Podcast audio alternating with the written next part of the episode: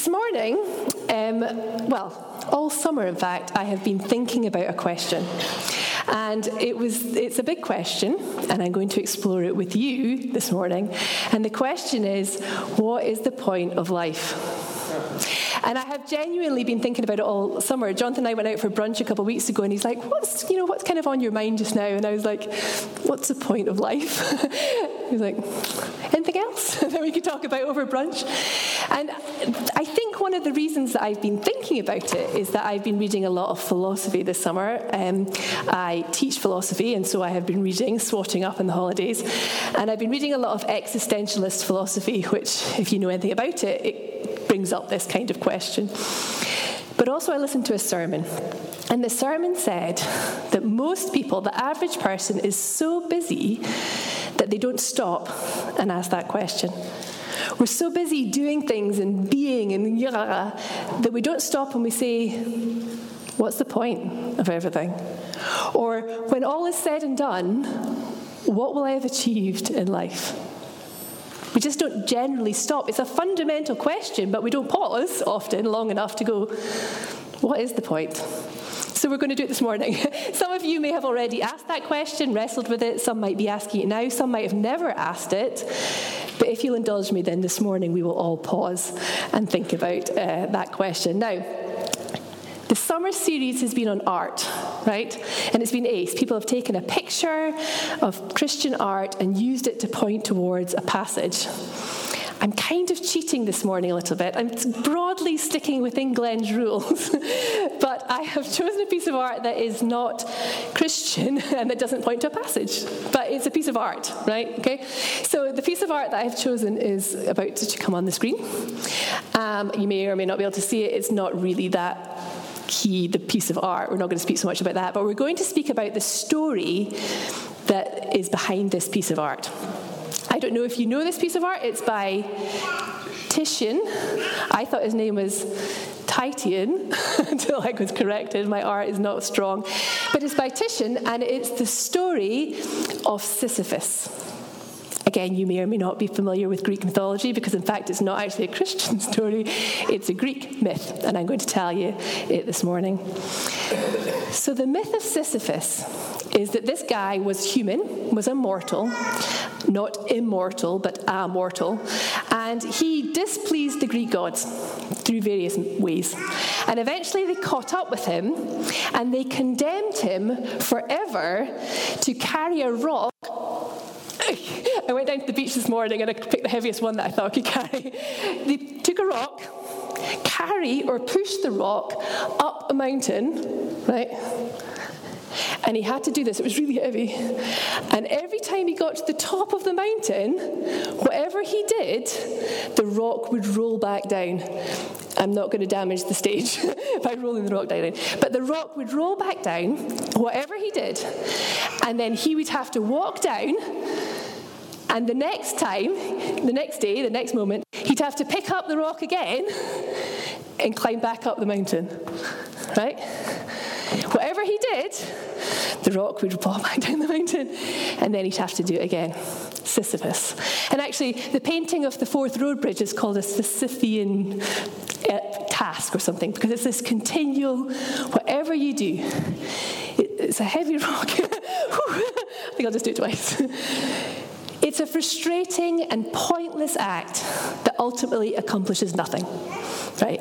The theory being that there's no greater punishment than, what do you say, futile and hopeless labour. It's like, for the teenagers at the back, writing an essay, spending all day writing an essay. You get to the last sentence, and the computer crashes. Everything's gone. Then you start the essay again, and then the computer crashes. Every day, forever and ever and ever. It's like that. Futile, totally futile. And Albert Camus, a French kind of French philosopher, he wrote a book called The Myth of Sisyphus, in which he speaks about this story.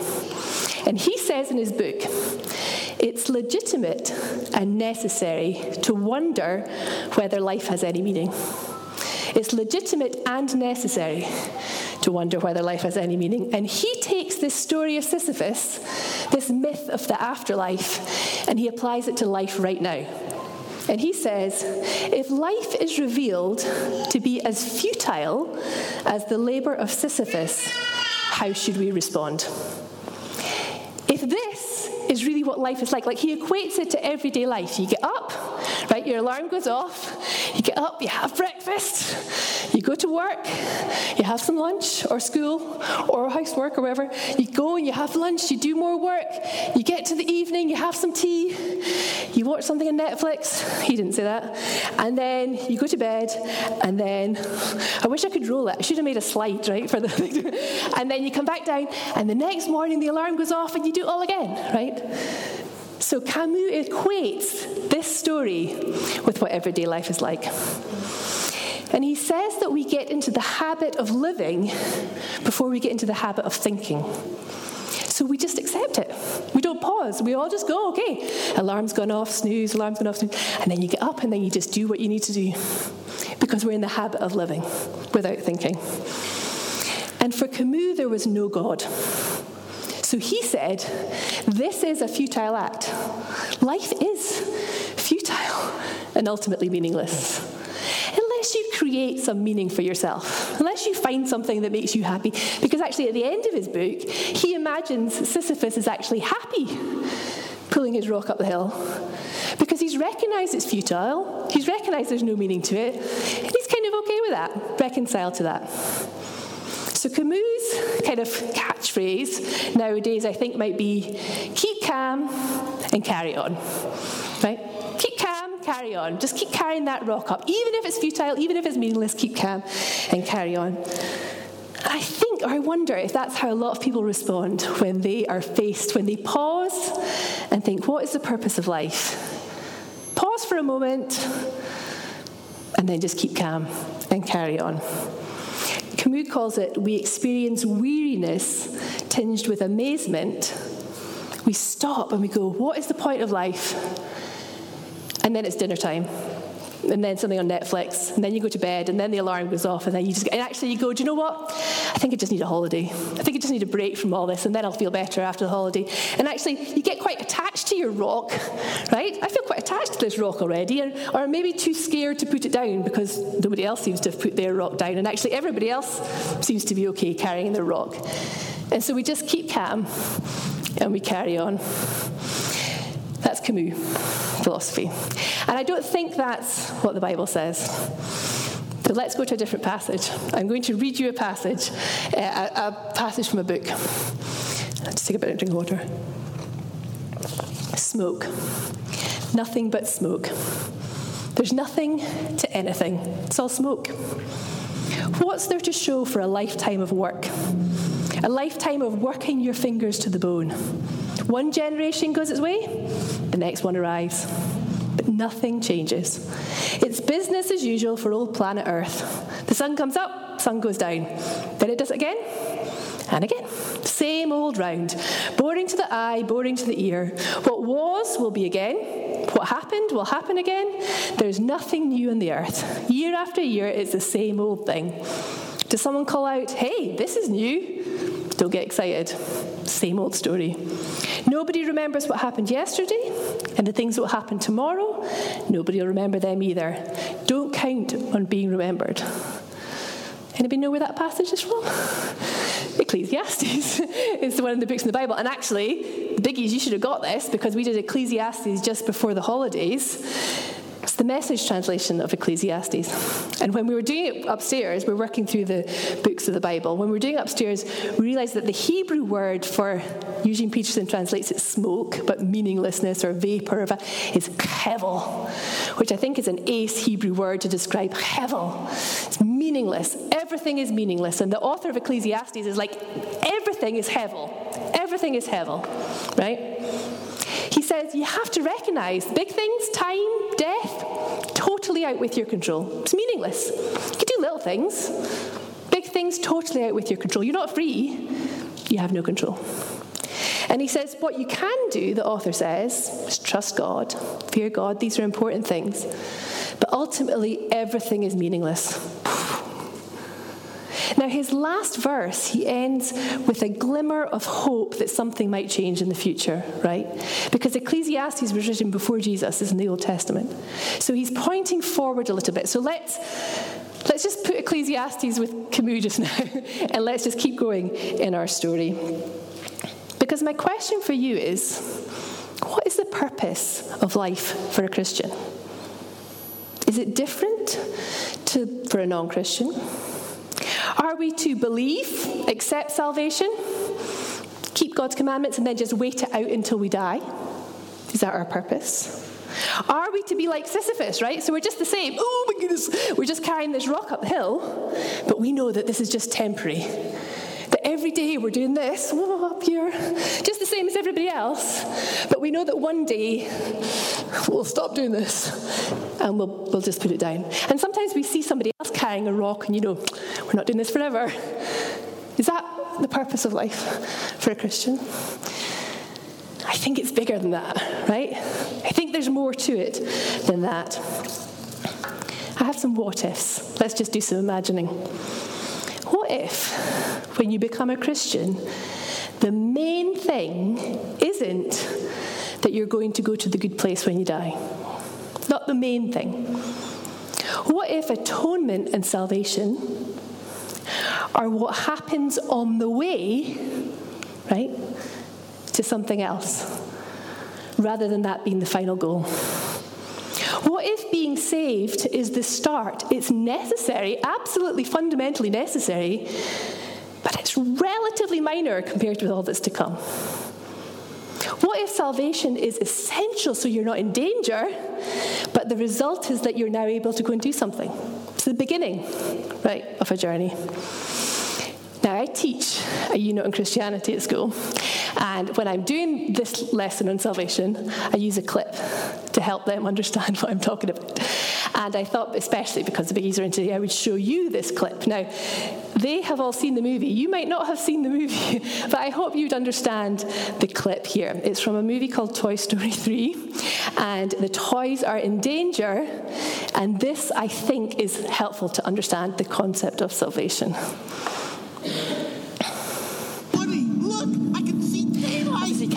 it, babe.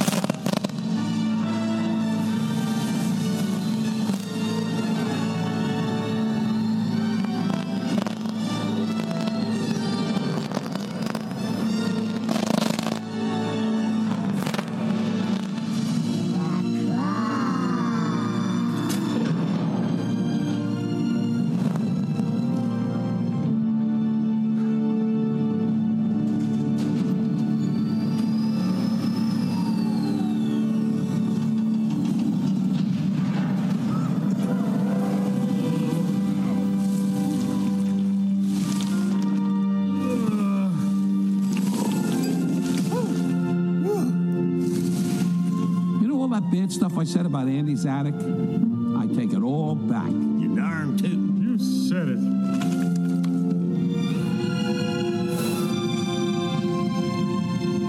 Oh, darling, you were so brave. You saved our lives. And we are eternally grateful. My boy.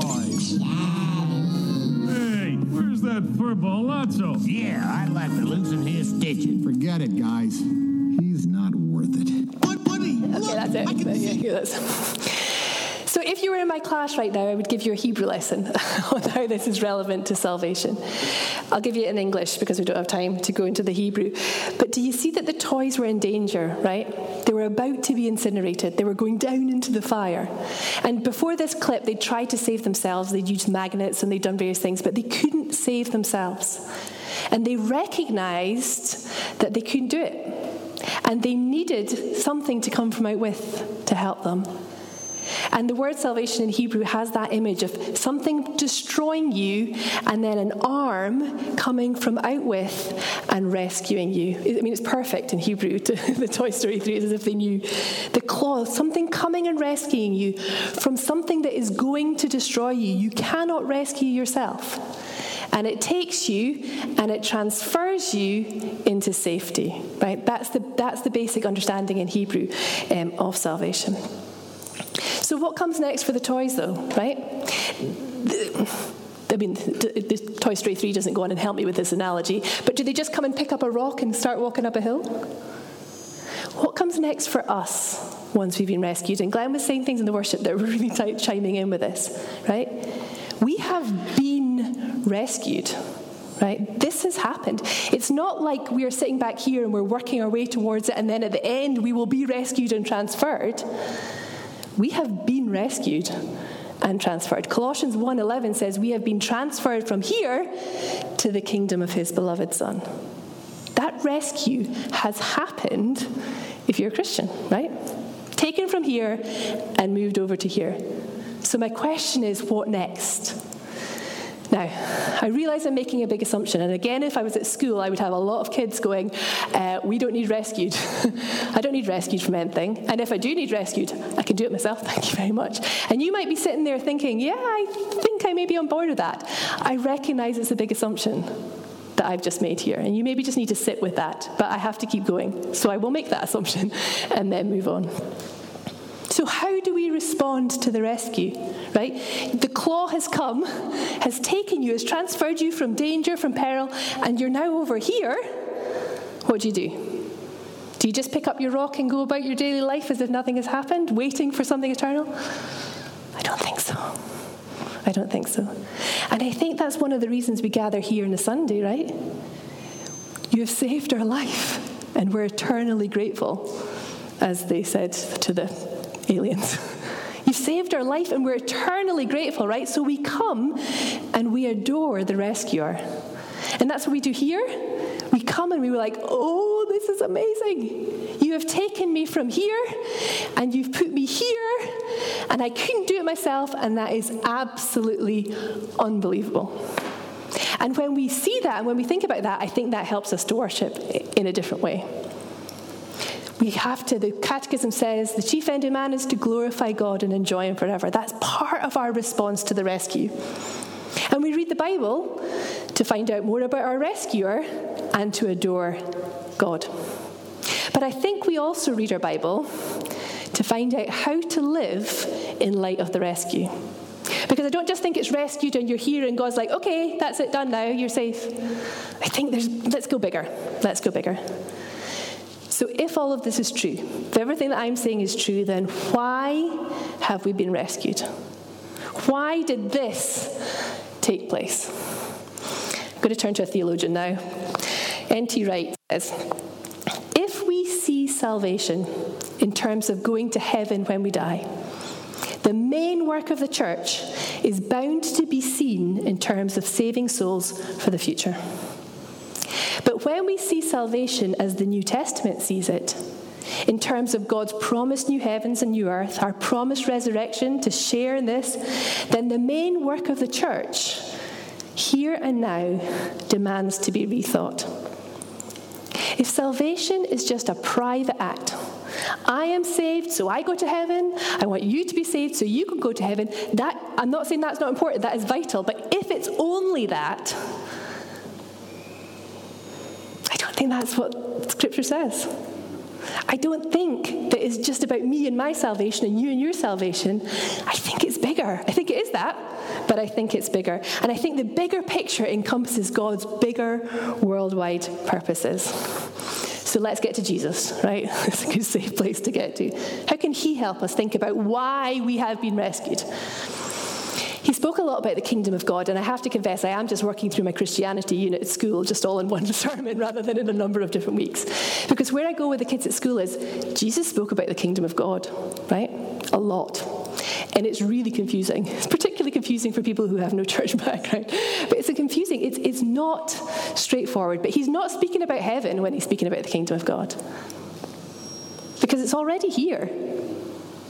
He brought it in, right? It's limited in its scope and its effect, but it's already here, but it's not yet fully realized. Right? That's the theological term. Already, but not yet. Jesus' coming was the launching of the kingdom, and I like to think of the water into wine as the launch party, because that was his first miracle. He launched it. It's not fully here yet, but there's something changed because of that. But the launch didn't really end the way that the disciples were expecting, right? Because he died. Except that wasn't the end, because he came back to life. And again, that's another massive assumption that some of you might be going, have a problem with that. But Paul says if that didn't happen, then this is all in vain. so I'm going to make that assumption too. So Jesus' death and resurrection give us the good news. What is the good news? God is God, Jesus is Lord, evil is ultimately defeated, and there's this new whole kingdom that started. Right? God is God, Jesus is Lord, evil ultimately is defeated, and there's this new kingdom that's begun. And we, once we have been rescued, get to show that to the world. We get to show that God is God, Jesus is Lord, evil is ultimately defeated, and God's new kingdom has begun. Have been transferred, that's Colossians 1:11, transferred from the kingdom of darkness into the kingdom of his beloved son. We have been transferred, not some future thing. So what does it look like to be living in this kingdom of his beloved son? I have some thoughts. We are different because we've been rescued. And we show that difference in lots of different ways. Here's some that were off the top of my head. We show it by the way we interact and talk with each other, by the way we talk about each other to other people, right?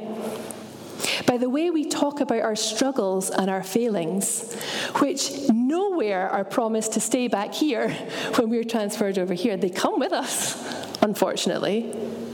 But the way that we talk about it honestly, openly with one another, the way we struggle together with it, the way we talk about each other's failings and struggles, I think that's different because we recognize that we have been rescued.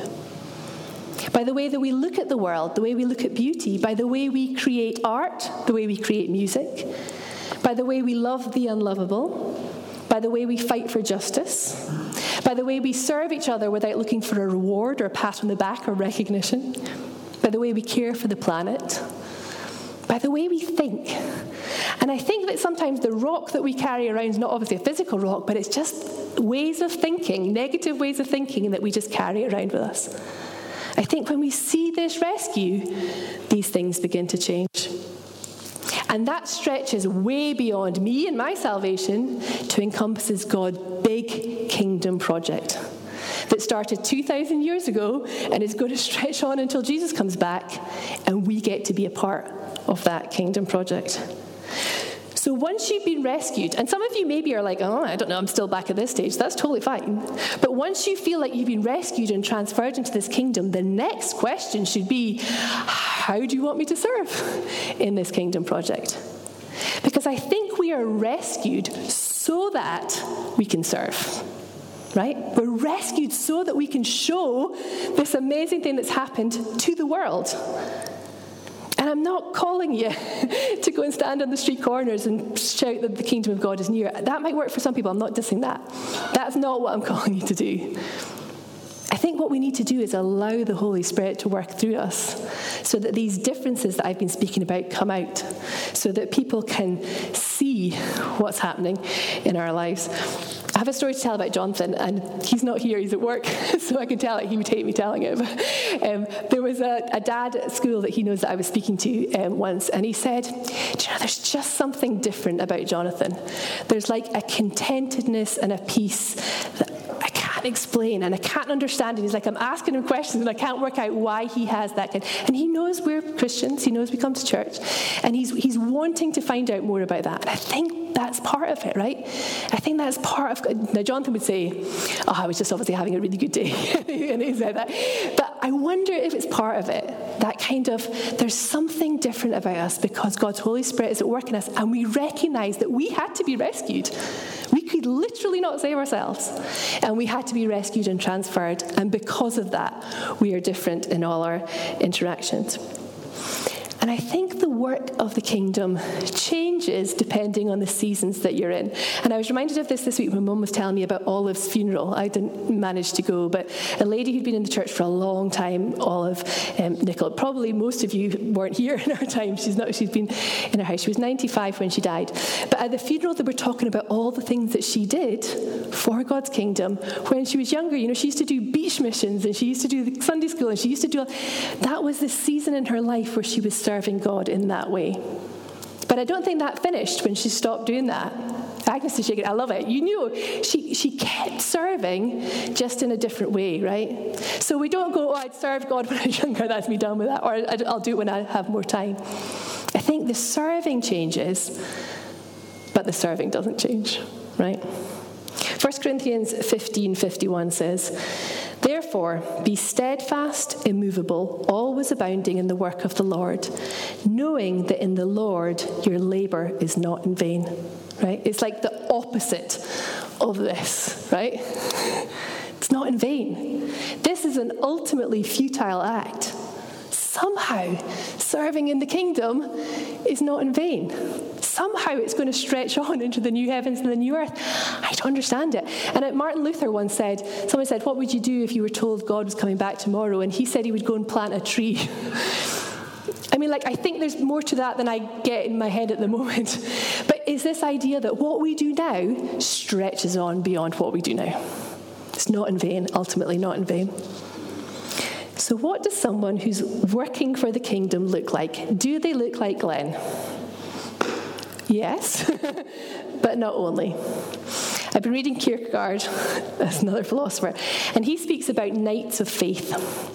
And he says they are able to dwell in the finite world, enjoy and delight in the pleasures and curiosities of the world, but they're different, right? We, we are not called to, I'm, I'm, not going to enjoy the world, I'm just going to be, we're called to enjoy. This is God's good creation, right? We're called to live in the world, enjoy it, be curious about it, create things in it. But it's more than that, right? It's about the recreation, and we get to be part of that project, which is amazing. The last quote that I'm going to give you is from a book called The Great Divorce, and it's by C.S. Lewis. And if you haven't read it, I do recommend it. The writer of the book, not C.S. Lewis, but in the book, is in a dream, and he boards a bus, and which takes him on an incredible voyage of heaven and hell. That's from the back of the book. And in this scene, he is in or near heaven, and he speaks about a procession that he sees. First came bright spirits. Then on the left and the right, at each side of the forest avenue, came youthful shapes, boys upon one hand and girls upon the other. If I could remember their singing and write down the notes, no man who read the score would ever grow sick or old. Between them went musicians, and after these, a lady in whose honour all this was being done. And only partly do I remember the unbearable beauty of her face.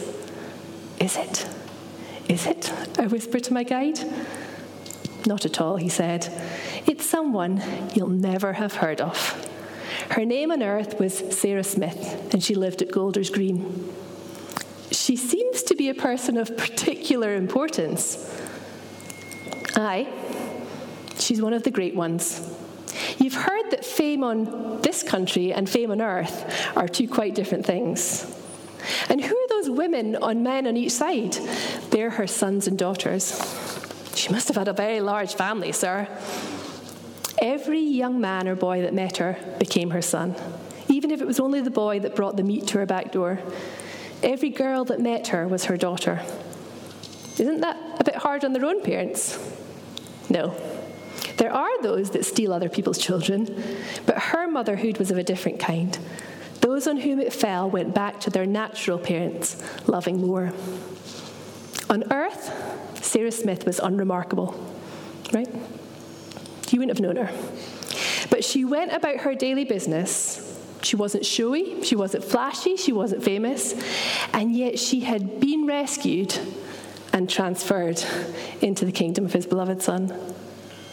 And she worked for that kingdom in quiet, unassuming ways. She loved God and she loved people.